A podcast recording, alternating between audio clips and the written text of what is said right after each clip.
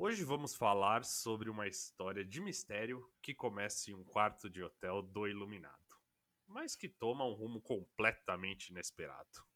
Eu sou o Vizinho e esse é mais um episódio do seu podcast favorito, O Espectador Mediano. I admire your luck, Mr. Bond. James Bond. Ao infinito e além! Houston, we have a problem. Leave the gun. Take the cannoli. You talking to me? You talking to me? Why so serious? Say hello to my little friend!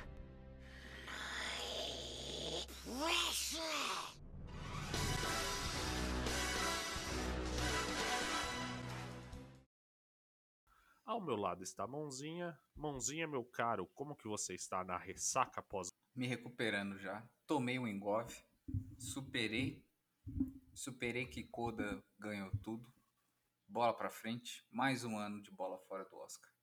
E finalmente, Nossa. agora começou a diminuir os memes do Will Smith, que a gente já não aguentava mais. Exatamente, voltamos à vida comum. Ninguém mais Voltamos. lembra quem ganhou o prêmio de melhor ator coadjuvante, né? Mentira, a gente lembra porque foi o de Coda. Mas o prêmio de É. melhor animação a gente já nem lembra mais quem ganhou, melhor roteiro adaptado, a gente já esqueceu. Agora esquece, exato. É, Agora fique aí para exatamente. os anais da história e que alguém tenha escrito no Wikipedia, porque se sumir. ferrou. é. Eu queria te Então, vamos perguntar lá. uma coisa. Eu queria te perguntar uma coisa. Na, na sua introdução, você citou o quarto do Iluminado. Mas, pô, agora que você falou de quarto, eu lembrei de outro quarto esquisito, que é o do. Tem, tem aquele filme antigo, não sei se você viu, do- o 1408. Lembra? Tem um filme. 1408 é aquele filme de terror? É, que Se o cara fica preso no quarto e o quarto fica ali e tal. Agora que você falou de filme de, de quarto com um tema meio escuro, eu, eu lembrei mais desse filme do que do filme do Iluminado. É porque eu não sei se você reparou aonde fica o hotel. O hotel fica numa montanha, no meio do nada, uma montanha cheia de gelo. Não era no meio Eu da cidade? lembrei. Hã? Não, acho que não. Era, no, era na, na montanha de Não, neve lá, o, O hotel. prédio, o prédio cheio de gelo foi onde ele foi preso, onde ele foi assassinado, tá confundindo. Não. O prédio não, que não, acontece. pera, o prédio que acontece a entrevista toda, é que a menina chega lá, a menina, a senhora, né? É, é um prédio no meio da cidade, normal, não é? Sim, sim, sim. Mas onde acontece o assassinato, que é a primeira cena, fica no hotel no meio do. Ok. Da neve lá. Verdade. Isso, É ah, aquele, aquele hotel parece mesmo iluminado, é verdade. Exatamente, foi isso que eu quis dizer. É, Mas vamos lá, antes, caneladas do último episódio, você tem alguma? Caneladas do último episódio. Não tenho nenhuma. E se você não Ué. viu o nosso último episódio, tem? Eu Eu tenho. eu tenho uma canelada. A gente tirou um título de Roland Garros do Guga. Você não lembra disso? Ah, é verdade. Ah, você se explica aí. Você que era especialista, eu não, não vou copiar. Eu nunca me chamei de especialista. É que dentre nós dois, assim, né? Um assim. completo idiota e um menos idiota, então a gente pode é, se Em nomear terra de-. Em terra de cego, quem sabe Exato. quem ganhou Roland Garros é rei. É, é isso. É, o nosso ouvinte, o Doug, um abraço, Doug, nos corrigiu falando que o nosso querido Guga tem três é, títulos de Roland Garros e não dois. Parabéns, Guga. Minha dúvida é quantos títulos ele ganhou antes da Papete? Que é isso que É isso. Eu acho que foi depois do terceiro título que ele lançou a Papete pra valorizar, né? Cada título que ele ganha de Roland Garros, você consegue aumentar o preço da Papete aí em pelo menos 10 ou 15%, né? Exatamente. Perfeito. É a inflação dos títulos.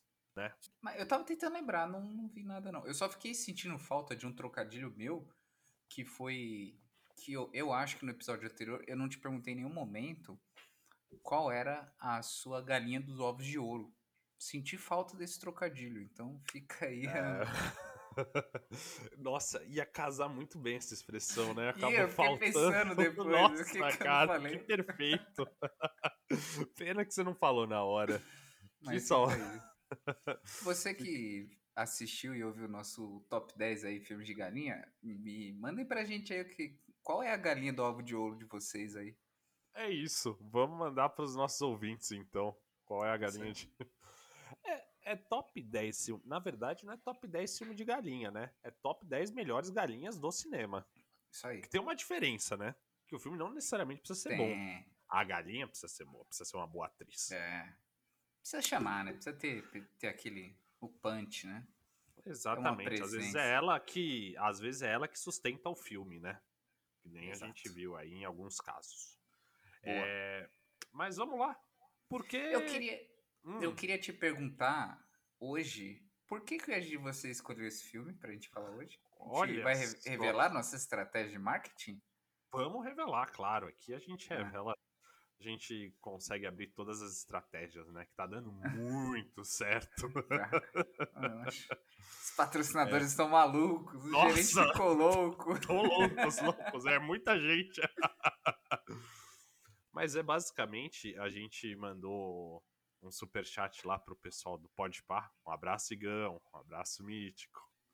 Divulgando o nosso podcast, né? Por lá. E eles. A gente mandou uma mensagem para que eles sugerissem um filme que nós discutíssemos aqui no nosso podcast. E o Igão falou desse filme Contra Contratempo, que era um filme que a gente já tinha assistido lá atrás.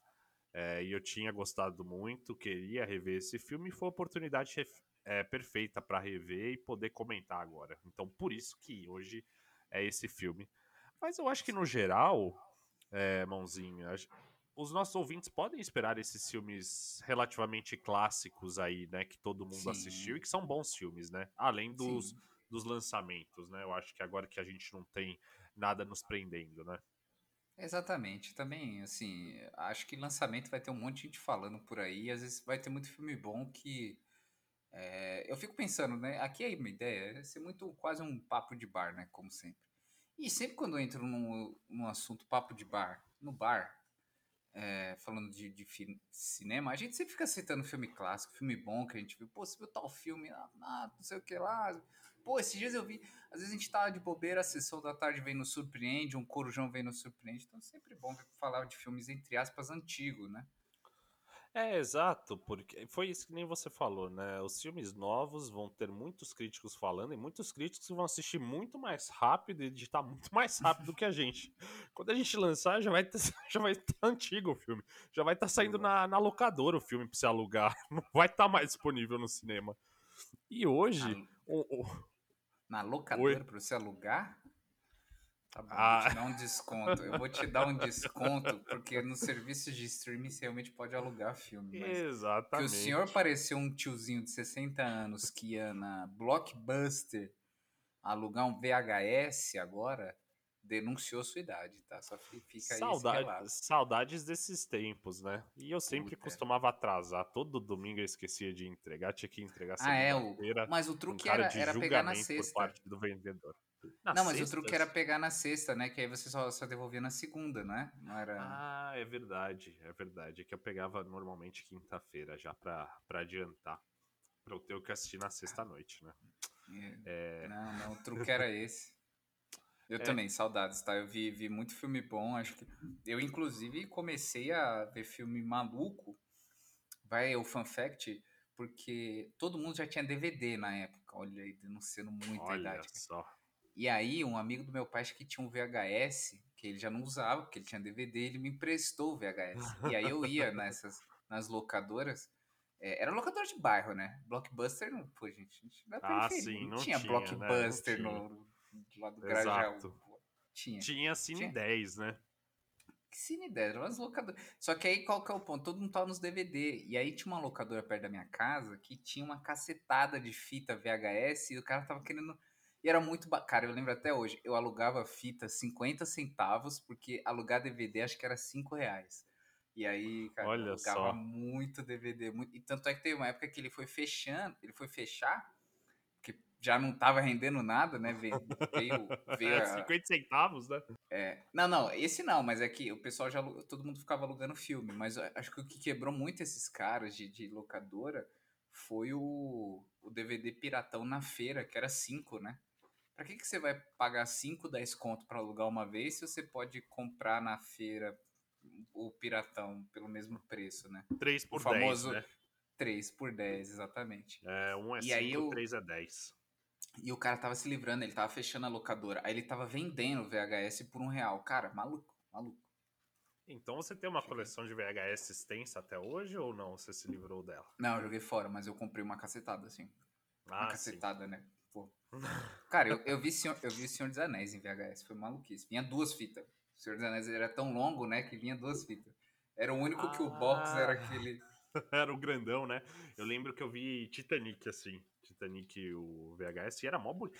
As capas do VHS eram muito bonitas, né? Saudades desse, desse Vamos- tempo, né? ser meio Eram umas artes caprichadas, né? É, Era bonito, né? Bonito demais. sim. É, Bom. mas voltando então, né? Então, é, né? Voltando pro Os devaneios da vida. Exato, Hoje, gente- então, com, cumprindo o desafio que a gente fez aí pro Igão aí, que falou que tinha assistido Contratempo, a gente vai falar sobre esse filme. A gente vai marcar você, hein, Igão? É bom você ouvir. Vai- a gente vai pôr a sua cara na capa. Se tiver 40, 50 minutos aí pra, disponíveis pra ouvir. Isso aí, quando você estiver aí na academia, ouça. Exato. É, vamos lá, então. Vamos começar falando sobre quem que é o diretor. É um filme espanhol, né? Então a gente não conhece. O espectador mediano não conhece muito o diretor espanhol, gente. É, a gente- fa- fala pra você, né? Antes da Casa de Papel, a gente não conhecia nada de, de pouquíssima coisa de tinha acesso, né? Não só filmes e séries e afins de, de cinema espanhol. O diretor desse filme se chama Oriol Paulo. O- Oriol, Oriol, Oriol, com, Paulo, com né? L no É o final. Paulo. É o Paulo. Ou Orion, vou chamar de Orion, bolacha Orion. Orion. É. Isso aí, nascido em Barcelona em 75, formado pela Universidade de Pompeu Fabra em 98, é um espanhol de 46 anos que, pelo que eu vi aqui, começou a se aventurar em filmes de curta-metragem, fez algumas coisas não tão famosas, não tem lá nenhuma grande indicação ao Oscar, diga-se de passagem, mas ele sempre foi um pouco desse, eh, desse meio de filme policial, filme de mistério, é, ele inclusive já ele estava muito mais como roteirista, co-roteirista, ele atuou como co-roteirista no filme Julia Eyes, Os Olhos de Não Júlia, conheço. que foi produzido pelo Guilherme Del Toro. Acho que aí é um em 2010, tá? Que é um dos mais famosinhos assim. Eu acho que o, o, o- aí depois ele foi para os longa-metragens e o do Contratempo, que ele que é de 2016, chegou pra gente tarde, né? Provavelmente a Netflix comprou a preço de banana, porque e foi um acho filme que que fez muito sucesso, né? Na época eu lembro que o hype foi grande em cima dele. sim, é verdade, eu lembro, né? Quando lançou na Netflix, todo mundo ficou falando dele. É um filme barato, pelo que eu até tava vendo, né? O filme é uma coisa muito rentável, porque ele custou 4 milhões e rendeu 30 de euros. O mais Então- caro ali, com certeza, foi é, o contrato do Cervo, né? Eu aposto que esse Cervo aí deve ter sido muito caro pra chamar. Exato. E, a e deu certo pro, pro, pro diretor, porque logo depois, em 2016, ele faz um outro filme que ele chama Mirage, que também está na Netflix, e tem a participação do nosso querido professor da Casa de Papel, que inclusive o Igão citou lá que eles são meio juntos ali, tem uma coisa de mistério, viagem no tempo. Então, se você viu o Contratempo e gostou, já vai minha dica. Não é a minha dica da semana, mas talvez assista a Mirage. Que aí também tem uma pegada parecida, é o mesmo cara. A gente descobriu que ele sabe fazer mistério. Ou não. Exato. É, vamos descobrir, né? Mas é isso, cinema espanhol. E eu vou falar uma coisa que eu sou um tapado, porque eu, eu vi o filme inteiro achando que era argentino. Mas tudo. Caramba, o cara fala que é em Barcelona o negócio, o tempo todo Ah, tá falando que é em Barcelona a notei. parada. Notei. Que beleza. É, só falando, e como você não reconheceu, a gente tem ali no filme o Moscou de La Casa de Papel e o Merlin, é? velho. Tem o Merlin. Isso, o não, é não, o Merlin, o é, o Merlin ia citar, exatamente. Eu Não sei se. Mas é porque eu acho que é aquela série que é, você- a gente. Eu, eu, o vizinho me indicou, eu assisti também. Tem uma série da Netflix que é Merlin, que conta a história de um professor de filosofia ranzinza. Tem na Netflix, todas as temporadas, é muito bom, recomendo também. E o, e o personagem principal, que é o professor, tá na série, que é o advogado do cara. Eu, quando vi essa série, eu falei, caraca, o Merlin e tal. Fiquei assim, pensando que tem. Infelizmente, talvez a gente tenha poucos atores espanhóis bons, porque os- fica se quando fica se repetindo muito, eu fico com essa impressão. Exato, eu comecei a achar que o Merlin é o Antônio, Antônio Fagundes da Espanha, né?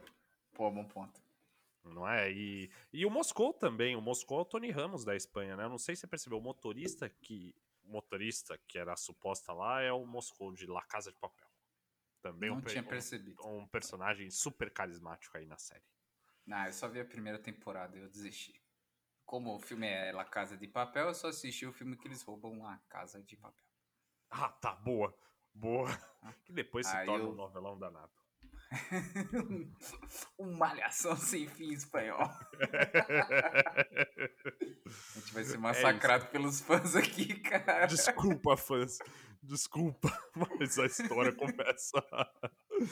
É, e só mais um- uns fatos desse do contratempo que eu não consigo falar contratempo. Eu vou Não falar, eu vou. Tudo bem, fica tranquilo. O podcast inteiro eu vou falar contra tempo. Boa, eu vou falar contratempo sempre. É, tem duas adaptações. Tem uma adaptação italiana chamada Il Testimone Invisibile. Invisível, você tem que fazer com a mãozinha assim, Com a fechada, mãozinha, né? fazendo a coxinha, né, italiana. Que é um remake desse filme. E tem um remake de Bollywood, né? Boa. chamado Badla ou Badla. Eu não sei. Meu bollywoodiano, meu hindu tá, tá enferrujado Seu- também. Ah, tá enferrujado? E Tá, é tá engraçado, né? enferrujado. Porque o filme, o Invisible Gas, o- e, e- ele é de 16, e já em 2018 você tem esse remake. Em 2019 você tem um remake bollywoodiano. Ou seja, é meio próximo, né? Pessoal do cinema, por favor, tem muita história boa. Parem de fazer remake. Eu, eu te garanto que deve ter um monte de roteirista maluco aí querendo criar coisas novas. Parem com os remakes, por favor. E quem se, apro- quem se aproveita de filme europeu pra fazer remake é a indústria americana, né? Não europeu fazendo remake de filme europeu. É. O, o americano pega o filme que já é bom europeu e resolve fazer um remake pra americano poder assistir o filme sem legenda, né? É um filme Exato. dublado. Eles basicamente dublam um filme fazendo um novo filme, né? Perfeito, comentário perfeito. Eu, eu vi, inclusive, que em Bollywood tem um outro filme que se chama Telugu Evaro, também de 16, que fala que é inspirado no filme, não é um remake, tá? Então, Ah. em Bollywood já tem dois meio que remakes aí. de- Ah, Olha só, a indústria Isso. bollywoodiana aí, Bem gigantesca, pesado. né? Pesado. É, Mas eu, eu acho que eu vou dar. já vai um elogio, então, pro filme. E também por essa questão da atualidade. Que é mais fácil furar a bolha. Você vê um filme é, espanhol furando a bolha, até criando remakes de- em outros países. Pô, isso antigamente eu acho que devia ser muito difícil de se ver. é, não, com certeza, tá? E um dos principais benefícios dos serviços de streaming, né? Foi nos dar esse acesso. Antes, pra você saber de um filme bom da Espanha, o que, que tinha que acontecer? Eu sei lá, velho. Não conheço nenhum filme Sim. bom da. O espectador mediano não conhece nenhum filme bom da Não, Espanha entre exato. 2000 e 2010. E eu deve colocar. ter um monte aí, né? Deve ter um monte, que a gente deve fazer ideia que existe. E eu vou Exato. colocar isso, eu vou colocar isso daí na conta do La Casa de Papel, né? Que finalmente Ah, trouxe um certeza. holofote pro, pro sistema, pro, pro cinema espanhol. Ah, sim, sim, com certeza. Assim como Round Six trouxe pra indústria sul-coreana aí, que hoje tá cheio de dorama aí no, no Netflix, né? Boa. E do É, filme? Vamos, Vamos, pro filme? va- vamos lá. Eu vou falar um roteiro rápido, porque aí precisa entrar pra spoiler já, porque eu não quero estragar a experiência, né? A história, basicamente, como a gente falou, começa no quarto do hotel. É um assassinato, acontece no quarto do hotel do Iluminado. Tem um casal lá, o Adrien e a Laura. Eles estão nesse quarto de hotel. Aí, do nada, alguém joga a cabeça desse Adrien no espelho e ele desmaia. Aí, quando ele acorda, a Laura tá morta, com, cheia de dinheiro do lado, no banheiro. E é isso a história. Não, a é, partir é- daí a vai história é a um, história. é um- é, a história é um story and tell dele contando, né? E, e remodelando a coisa toda para uma possível preparadora de testemunha, que, diga-se de passagem, eu fiquei pensando o filme inteiro que ela parece muito a Miranda de Diabo Veste Prada. Nossa, é verdade, cara. É muito. que, que é assim, cara? Até a personalidade, né? É, tá, né? Que ela é durona e tal. E Exato. aquele cabelão assim, todo branco assim. É, e ele vai, teoricamente, a preparadora de testemunha.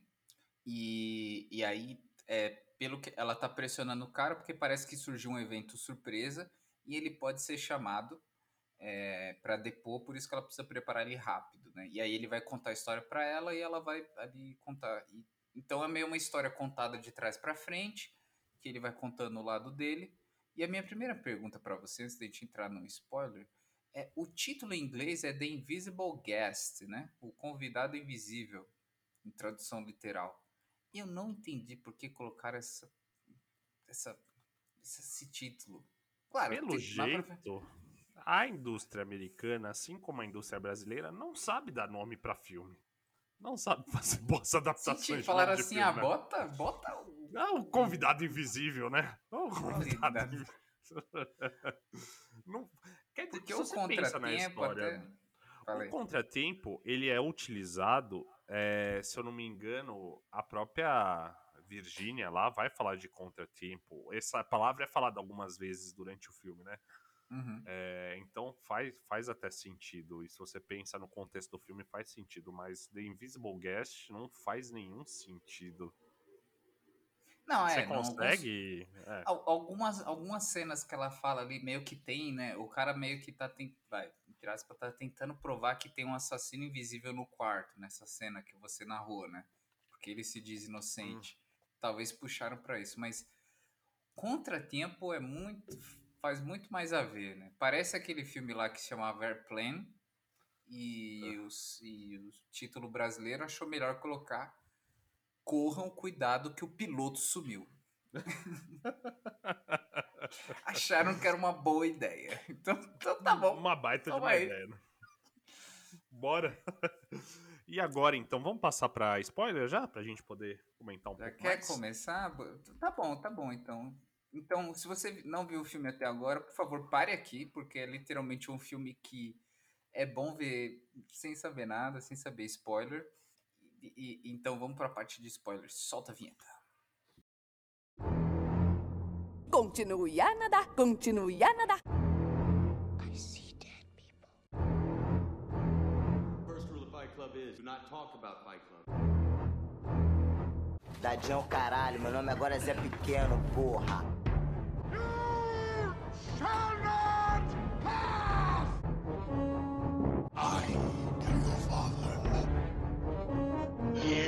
Johnny. Primeiro ponto do, do filme. Eu gostei muito do filme, tá? Eu gostei do rumo que a história toma, porque esse roteiro, ele conseguiu me fazer de trouxa direitinho. Ele me É. conduzia e eu ia junto com ele. Então eu achando que o cara era bonzinho e ia junto com o roteiro. Eu falo, nossa, que cara bonzinho, que mulher malvada. É, ele, ele vai depois- tendo uns plots, né, no meio. Toda hora você vai assim, aí você vai com o cara, aí você vai com a amante, aí Exatamente. você vai com não sei quem, aí você... Porque se você pensa, né, a primeira hora do filme, sei lá, até um pouco mais, assim, é só o ponto de vista do cara, né? Ele recontando o que aconteceu. E a gente já. E eu parti da premissa que tudo aquilo era verdade já. Em nenhum momento eu questionei a, o ponto de vista dele. É verdade, né? A primeira hora a gente vai muito com ele e depois ele começa a ser espremido como uma espinha pela Miranda. Eu vou, vou ficar chamando ela de Miranda, tá, gente? Que é muito mais legal. É, também achei, e aí, mas aí eu também acho que é uma coisa do gênero. Do gênero no sentido, né? É um filme, é, se você ver, até pela, como eu falei, pela especi- especificidade do diretor, que ele sempre escreveu mistérios policiais. E esse não deixa de ser um mistério policial. Só que aí, aí eu falo, né, é uma coisa um pouco do gênero, né, do, do mistério policial. Você apresenta um treco e você vai normalmente ali do... Normalmente sempre tem o, o investigador, né, que ele vai puxando Ah, sim.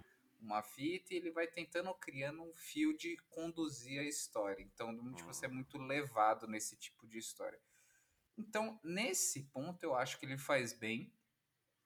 E aí, o que eu, o, o que eu queria, queria elogiar, que eu achei interessante, até por ser o tom de mistério, é a fotografia do filme. Olha, eu queria puxar para um aspecto Ah, técnico já vai rapidinho. pro aspecto Vamos- técnico. Eu não Posso- entendi. Por favor, por favor, Posso explique para cinco nós. minutos, cinco minutos de, de aspecto técnico? Pode, comece então. Eu vou só ouvir aqui. Não, eu vou só, eu vou só te perguntar uma coisa. Se você parar pra olhar, pensa, pensa aí na- nas imagens aí que você tem do filme. Tá Principalmente bom. quando É, tem, tem um, teve um filme do, do Oscar, inclusive, que ele usava muito isso. Toda cena que ele tá falando com, com a advogada, eles estão naquele quarto, tem toda uma luminosidade amarela, indireta. Certo. Não deixa de estar tá escuro, só que as luzes são muito indiretas e você tem sempre uma paleta muito amarela para mostrar que é o presente. Uhum. E toda vez que ele tá contando flashbacks, muda muito a paleta. Sempre é uma paleta meio. não acinzentada, mas é um, sabe, um verde. É mais pálida, né? Mais... Isso. Teve um filme, aquele O Adoráveis Mulheres, que fazia muito isso. Toda vez que era um flashback era, era colorido e, na verdade, o atual era, era sem cores. Então, uhum. achei legal esse ponto que dá para identificar bem quando é flashback. Primeiro que ele tá contando, mas a própria paleta te conta isso. Mas tanto a cena atual dele com a advogada quanto os flashbacks é sempre são sempre cenas muito escuras que você tem pouco uso de luminosidade para dar esse clima pesado para o filme. Então eu acho que isso ele usa bem. Se, se, se, você lembrar de todas as cenas, você vai lembrando, sempre é um tom escuro, né? O negócio caindo, sabe? Você fica sente um ambiente meio, meio pesado, meio dark, e acho que ele usa, ele usa bem a luminosidade para trazer esse tom do filme. É, você, você falando agora, eu, eu concordo contigo. Mas se bem que eu acho que é um recurso um pouco batido, assim. Agora você falando, eu, eu lembrei de 13 Reasons Why, que utiliza a mesma coisa, utiliza tons mais pálidos quando tá falando do passado e quando tá falando do presente, tons mais claros, assim. Então é, acho sim. que é um recurso bem utilizado já pelo. Mas sim, é, é bacana esse, esse aspecto que ele traz para poder diferenciar bem. É, sobre o Mas... roteiro. Oi, pode continuar. Não, eu só ia te perguntar, é, exatamente, por uma questão de roteiro e por gênero de filme, é, você acha que ele é um filme meio limitado? Então, eu, go eu gosto. Do... Para mim, dois pontos seguram muito o filme, que é o roteiro e a atuação ali, principalmente da, da Miranda, né, da Virgínia. É, então o mistério realmente ele te prende para você saber o que aconteceu, porque o filme ele vai te passando elementos, porque a gente começa querendo ou não se pondo no papel ali da Virgínia, né? Porque se você lembrar de como o filme acontece, como que é, primeiro ele vai mentindo para ela, né? Ele vai dando aos poucos a informação e quando confrontado apenas que ele passa mais coisa. Então ele começa falando para ela: "Ah, não, eu tava em Paris". Depois ela falou: "Meu irmão, tem certeza que estava em Paris?". "Ah, não, vou te contar então mais". Aí ela foi contando do assassinato, enfim. E aí vai vindo. Mas eu achei que tem muito, muita conveniência esse roteiro pro filme dar certo, tá? Por exemplo, por é. exemplo, ali, quando na hora que acontece o acidente, tá? É, passa Só... primeiro. Só decisão merda, tá? É uma coisa que eu fiquei pensando a primeira vez que eu vi, eu falei, caraca, gente, que só fala que foi um acidente, né? Só... Você concorda? É, é aí que. É, esse é o primeiro ponto. Tipo, beleza, aconteceu um acidente, o moleque infelizmente morreu ali. Se eles tivessem ligado pra polícia, os dois são super ricos, o cara é empresário do ano, não ia dar certo a história? Não ia acabar ali? É, sabe, é o típica cena no filme de terror quando tem um barulho no sótão e alguém vai investigar. Não vai, gente, não vai, é decisão.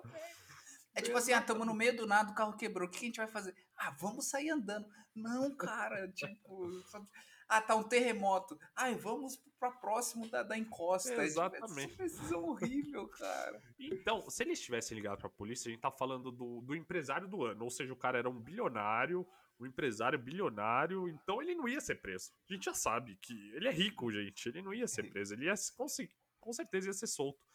E outra coisa que eu queria falar, hein?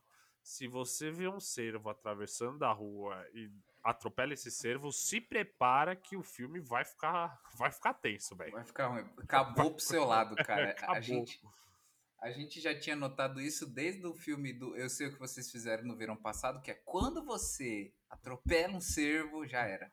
E eu Você lembrou desse filme? Pô, claro. Sabe qual filme eu lembrei? Eu lembrei do Corra.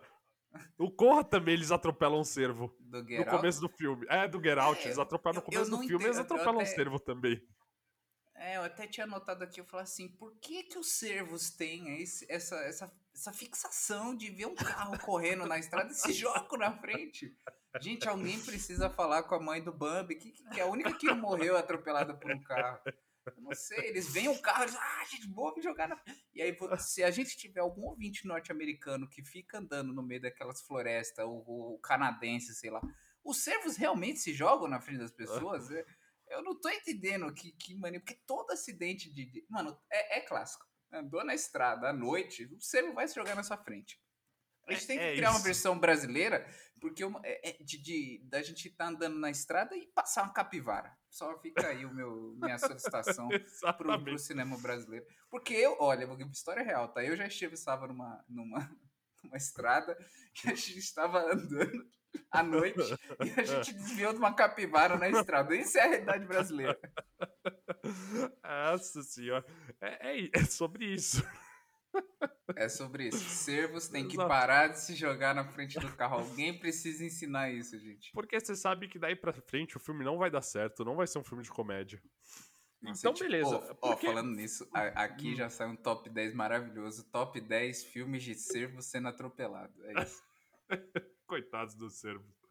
Eles aí fazendo esse grande papel desde sempre, né? É, Puxando é trazendo um enredo, porque se não tem um servo ali, nada disso teria acontecido, né? Teria passado normal, não teria acontecido acidente nenhum. Fica aqui a minha homenagem. Se não fosse o servo, a gente não teria essa ótima história. Obrigado, servo. Os animais sempre provendo aí grandes histórias. Então, se eles tivessem ligado ali pra polícia, já tudo daria certo. Eles iam sair de boa, ah, beleza. Tipo, ia ter uma polêmica ali na imprensa, ia sair no TV Fama da Espanha, que eles tinham matado o cara em um acidente. Mas ia ficar tudo bem. A gente sabe que aqui no Brasil, porque é assim que ocorre aqui no Brasil, então ia ficar sossegado. Uhum. E aí, eu vou falar, é a primeira conveniência do roteiro. Você tá lá, no meio de uma floresta, no meio de uma estrada, com duas faixas. Quem é que passa naquela estrada? Passa um engenheiro da BMW. É isso. Ele fala: Ah, não, eu fui engenheiro da BMW, eu sei consertar sua BMW. Deixa comigo, deixa com o pai. Que tá convenientemente numa Range Rover que tem um engate pra levar a BMW pra casa dele. É verdade. Não, e assim, né? E, tá pass... e, tava... e bem na hora que tava passando o servo, se jogou na frente do carro, ele perdeu o controle e tava passando outro carro numa estrada completamente deserta. Que a gente descobriu que não era tudo deserto, porque aí do nada passou o cara, que era o pai do menino, do- É. e passou um outro cara. Ou a estrada é deserta ou não é? Não tô entendendo. Passou muita gente, muita conveniência ali, né? E aí, beleza. A grande ideia é: vamos jogar esse carro no rio. É isso. Cara, É isso. não dá pra entender. E, é- e é estranho porque você vê, o acidente acontece pra tarde, se eu vou dizer umas 4, 5 horas. Meu, eles vão se encontrar de novo, tipo, 9 horas da noite, velho. Eu ficar 3 horas andando com aquele carro lá. Até decidir onde jogar. E como ele encontra aquele lugar conveniente pra jogar aquele carro? Porque é perfeitinho, é uma estrada abertinha perfeitinha pra ele acelerar o carro e empurrar o carro ali. E, E se fosse aqui no que- Brasil, levava num desmanche que tava tudo ok, velho. É, ia estar tudo resolvido, né? Então, essa é a primeira conveniência aí de, de roteiro que acontece que faz Ah, não, o não, eu- filme ir pra frente, né? Eu, vou- eu, vou pux- eu vou puxar outro. Uma das coisas que a, que a Miranda fica pressionando ele, parece que surgiu uma testemunha surpresa Uhum. e o juiz tá indo pro, pro tribunal e ele vai ser chamado em, dentro de três horas, sendo que são tipo. É, é à noite, né? Não fala a hora ali, mas é à noite. Gente, que tribunal, que justiça é essa que chama os outros meia-noite pra depor? Que, que- cara, não faz sentido. Exato. É, não- não tipo vou assim, contar. o juiz, o ju- imagina o juiz assim acordando assim. Nossa, surgiu uma testemunha. Tem que correr para o tribunal para eles pedir um mandato. Vamos convidar um não sei quem para uma testemunha, assim, tipo. Fiquei imaginando, assim. Essas coisas não acontecem de noite. Exatamente. E aí, coincidentemente, a Laura vai parar na casa da família do cara que eles acabaram de, de matar, né? Mais uma coincidência aí, chega lá toda machucada. E depois vai embora. E eles se encontram, vão embora de boa, né? No final era só dar um F5 no motor, né? É isso. É. Aí eu só, eu só queria te fazer uma pergunta, avançando um pouco mais o filme. Porque tem uma hora ali, aí já mais pro final, tá? A gente vai indo e voltando aqui no filme. Uhum. Que ele resolve falar que o cara ainda tava vivo antes dele jogar no Rio. Por que, que ele fala isso? Não precisava Nossa. falar isso. Não precisava Não nada, velho. precisava. Não precisava nada. Não precisava nada. É. E não muda nada na história se você parar pra pensar, tipo. Porque, pelo que eu entendi, ela só queria saber ali, a Virgínia, onde estava o corpo do filho para ela poder enterrar, certo? Sim. Mas aí ele resolve falar, então ela resolve gravar tudo e jogar pro tribunal. Eu não entendi, se ele não falasse que ele ia que ele tinha afogado lá o filho, ela ia fazer a mesma coisa, não ia fazer a mesma coisa? Era assassinato dos dois jeitos. A única diferença é que agora ele da- contando aquilo, ele livrou a amante, né? que tava morta já, mas ele, ele só adicionou mais 10 anos apenas a sentença dele ali. Mas não precisava, É. não precisava nada. Já, já, tinha, já tinha meio que matado o cara. É, ter matado o cara sem querer num acidente, acho que não sei, era talvez pra deixar o cara mais vilão. Porque o Mas cara ali, ele né, já podia ainda ter Uhum. feito alguma coisa, não sei, ele decidiu, que decidiu de vez matar o cara, né? Ali não foi acidente, foi intencional. Talvez essa foi a ideia. Mas o cara já era muito vilão, todo mundo já tava odiando ele antes. Uhum. Não precisava. Eu tava, eu tava, tava torcendo pra ele ser condenado. E aí eu tenho mais uma pergunta pra você. Você acha que algum espectador mediano conseguiu perceber antes da Virginia se mostrar que era mãe, que ela era a mãe? E qual foi sua Não. reação quando você descobriu isso? Não. Eu gostei, eu gostei do plot. Eu fiquei, eu fiquei ali naquele final, quando é revelado ela, só faltou aquela música final dos Jogos Mortais. Sabe aquela música? Jo- Todo final de Jogos. Mortais tem aquela música, revelado Aham. uns negócios, e você vê que. é- Aí tem o plot, né? Outro, outro filme é que né, abusa dos plots. Né? Nove filmes de plot twist de Jogos Mortais. É, eu acho que não, cara. Eu acho que ninguém saca. Até porque, pô, é, é muito diferente, né? É muito diferente. Fisicamente, pegaram lá uma atriz totalmente diferente. Talvez poderiam falar assim, ah, não, alguém talvez tenha desconfiado que, pô, pegar, é, os pais pagaram alguém pra fazer, né? Não que, que a advogada era a mãe, né? Eu acho que esse plot era impossível de, de prever. Pouquíssima gente pegou. E eu gosto, eu gosto, mas é, aqui, aí é óbvio, como todo filme de, de mistério policial e baseado na, na revelação, né, no, grande, no auge aí da, da- do, do plot, é um filme para ser visto uma vez. Então, era isso, é, eu ia tocar justamente nesse ponto. Eu vi esse filme lá quando lançou, em, sei lá, 2017, 18, e eu vi agora. Então agora, a única coisa que eu lembrava do filme que eu tenho. Eu, eu esqueço dos filmes que eu assisto. Eu só lembrava que ela era ela. É, Eu lembrava dessa cena final, assim. O meio do filme eu não lembrava. E eu não acho que perde muito a experiência do filme se assistindo a segunda vez, sabendo que ela, a Virgínia, é a mãe lá. Porque é uma coisa que na primeira vez você fica realmente surpreso. Eu acho que marcou todo mundo isso. Uhum. É, porém, eu que já sabia, depois você fica reparando, né? Você vê que parece um pouco, mas parece muito pouco. Assim, o nariz lembra um pouco, enfim, algumas, algumas coisinhas. É, mas eu acho que como mistério o filme ele se sustenta bem, porque ao longo de todo o filme ele vai lançando Uhum. novos elementos que te prende a história, né? Ele sempre então tem uma reviravoltinha, assim. A cada 10 minutos você vai Sim. surgindo um elemento novo. Normalmente é quando volta pra conversa e você não tá mostrando a história, você sempre tem algum elemento novo sendo jogado pra aprender realmente. E é um filme bom, porque é um filme, não é um filme longo, acho que ele tem uma hora e quarenta ali. Então é um tempo muito bom, assim, de filme também. Ah, não também acho, é prolonga muito a história do que deveria Uhum. prolongar, né? 100 minutos dá pra contar uma bela história ali. Não, bom ponto, bom ponto. Eu acho que é justa... até ele não se alonga demais, né? E ele é filme que vai vai te puxando um pouco, vai te puxando para um lado, vai te puxando para o outro, e ele vai conduzindo bem. Uhum. Mas, mas é, é que eu, diferente de você, eu lembro muito do detalhe de todos os filmes que eu vejo. Então eu lembrava de grande parte. Eu não É, lembrava quase nada, cara. É que eu acho que lembrava do o, o grande. final. Normalmente o grande plot pra cena final dos filmes de mistério, é que mistérios como um todo, é o que traz muita graça ao filme. E é o, o Hum. marcante. Sim. Então, normalmente, quando você sabe o plot, às vezes você, você acha que você, numa segunda, terceira vez que você assiste, ele perde um pouco é, a graça. Mas é um filme bom. É um filme, é aquele filmão pra você ver de domingo com a família. Nossa, Você exatamente. E aí, se você vê antes do almoço, vai ficar todo mundo, putz, mas tal coisa é tal coisa, vai ficar discutindo. tá- é, gera uma discussão, gera uma discussão boa.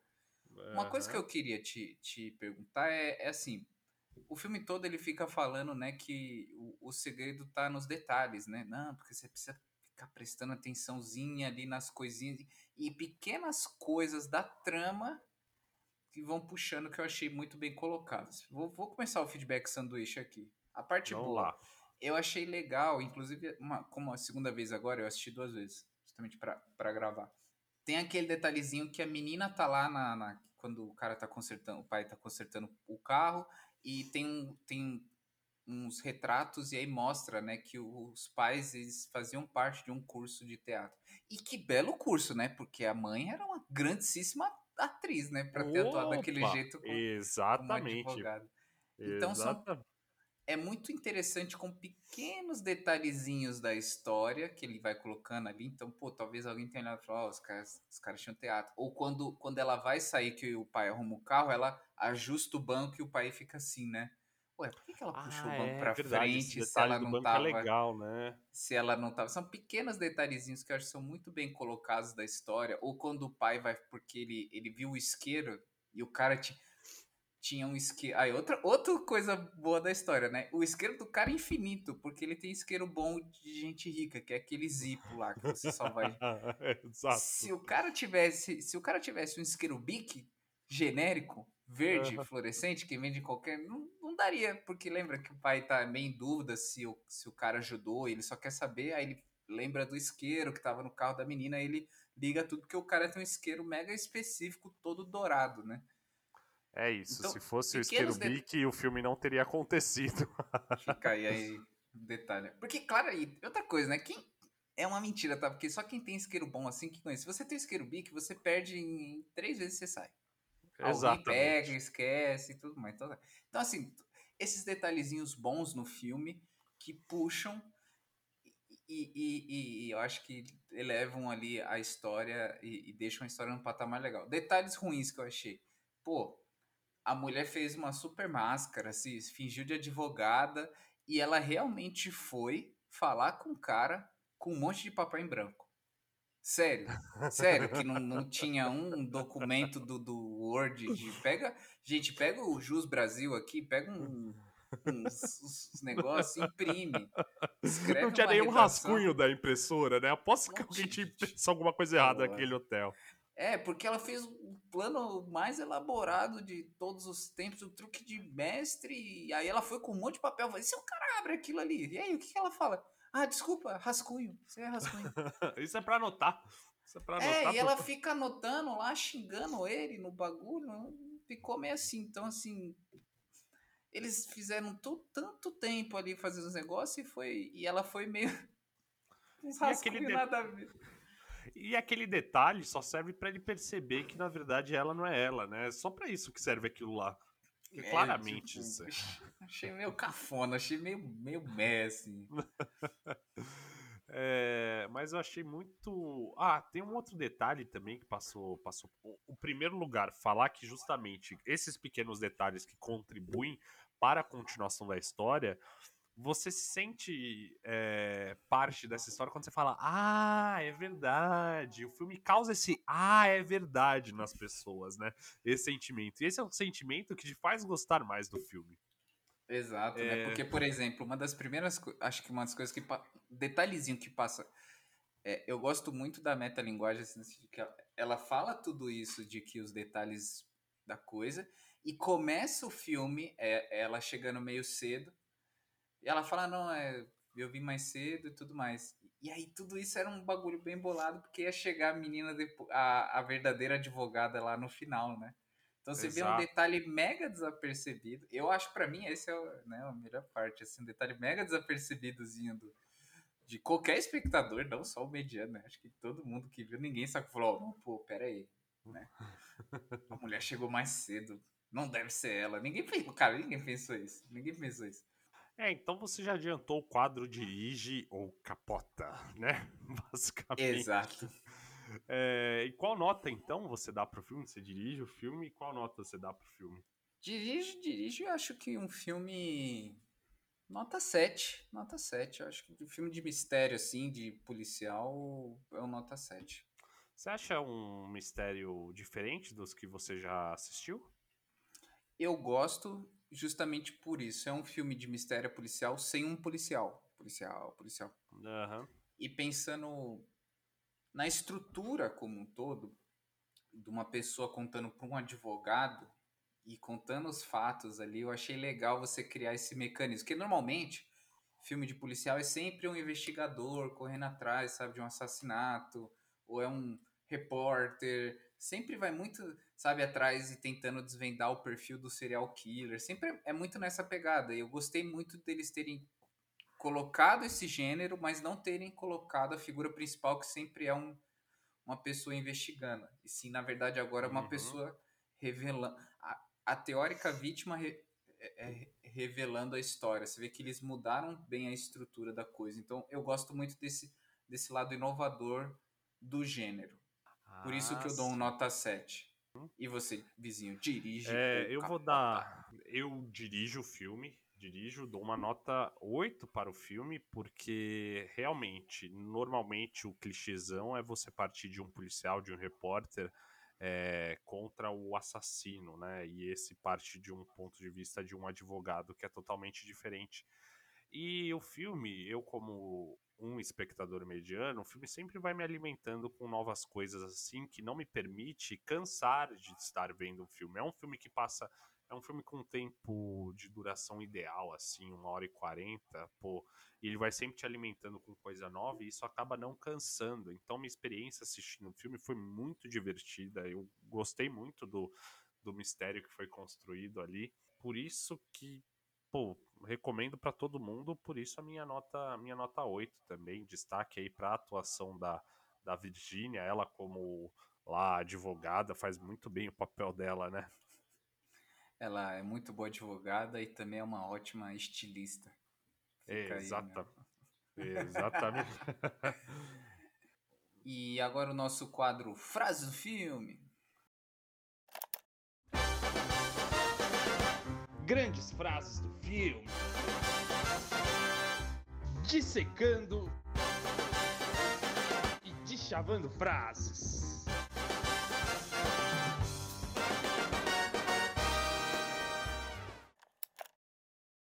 Ah, frases do filme, claro.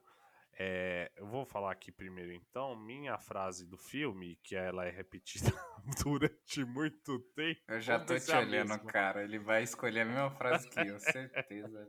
Toda semana essa patifaria. É. Atenção aos detalhes. É isso, cara. É, mas... É. Não, mas qual que foi a frase específica? É só atenção aos detalhes, que ela fala umas quatro vezes durante o filme. Eu não tenho Tá. nenhum contexto específico. Porque foi isso que a gente comentou durante a, a resenha aqui. Que esses detalhes, eles vão fazendo a diferença. Então, pô, os dois fazerem teatro, a questão dela ajustar o banco, a questão do isqueiro, são pequenos detalhes que contam pro final da história. E isso serve como um lema pra vida também. É, é, é como dizem, né? A vida é 98% inspiração, 2%. Não. A vida é 98% é, transpiração, 2% inspiração e 2% de atenção dos detalhes. Se você fizer a conta, vai dar 102%. Então você tem que ter cuidado na hora de fazer a conta. Exato. Ah, tá. Da onde eu tirei isso? Eu tirei de Modern Family essa frase, tá? Eu Só pra, pensando. só pra constar nos pensando- autos aí. Tava pensando se você tirou isso de, de um comercial da Nike ou da biografia do Steve Jobs ou qualquer coisa Não. parecida. É, ah, mas é quase. Mas vamos lá. Entendi. Qual frase você escolheu? Não, é, o que eu tinha, o que eu tinha es- escolhido, é- eu acho que é quase a mesma, porque você não falou uma específica, mas é, é- uma coisa que eu falei aqui é, o que é mais legal, é, eu achei, é, é justamente o plot final, que é o terceiro ato é o mais forte. E, e isso tudo veio quando você traz o espectador para dentro da história, porque o espectador mediano ele é enganado. Ele, eu acho que esse é um grande ponto alto do filme quando você traz o espectador para dentro do filme, no sentido de que ele, assim como o cara, foi enganado. Então acho que você se sente dentro do filme porque você foi enganado junto com o personagem principal. Porque ele fala assim, lá no comecinho ele fala: "Ah, você chegou meio cedo", tal, e é um detalhe que passa totalmente desapercebido. E ela fala: "Não, eu te... E aí ela responde assim, ó: "Não, eu vim mais cedo porque eu tive um contratempo". Foi a primeira vez que eu falo a frase. Ah, então. um Ah, contra- Então, o primeiro contratempo dela foi o que gerou aí é, isso daí. E aí, uhum. logo depois, ela senta e fala: Vamos aos detalhes. E ela fala: A, a legitimidade é baseada nos detalhes. Olha aí. Ah, Então, são boa, dois pontos boa. fortes aí.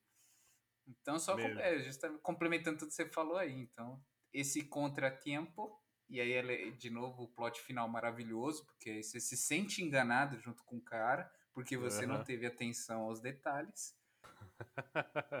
Boa, é, é justamente isso. Agora, então, vamos pro recomendações culturais da semana?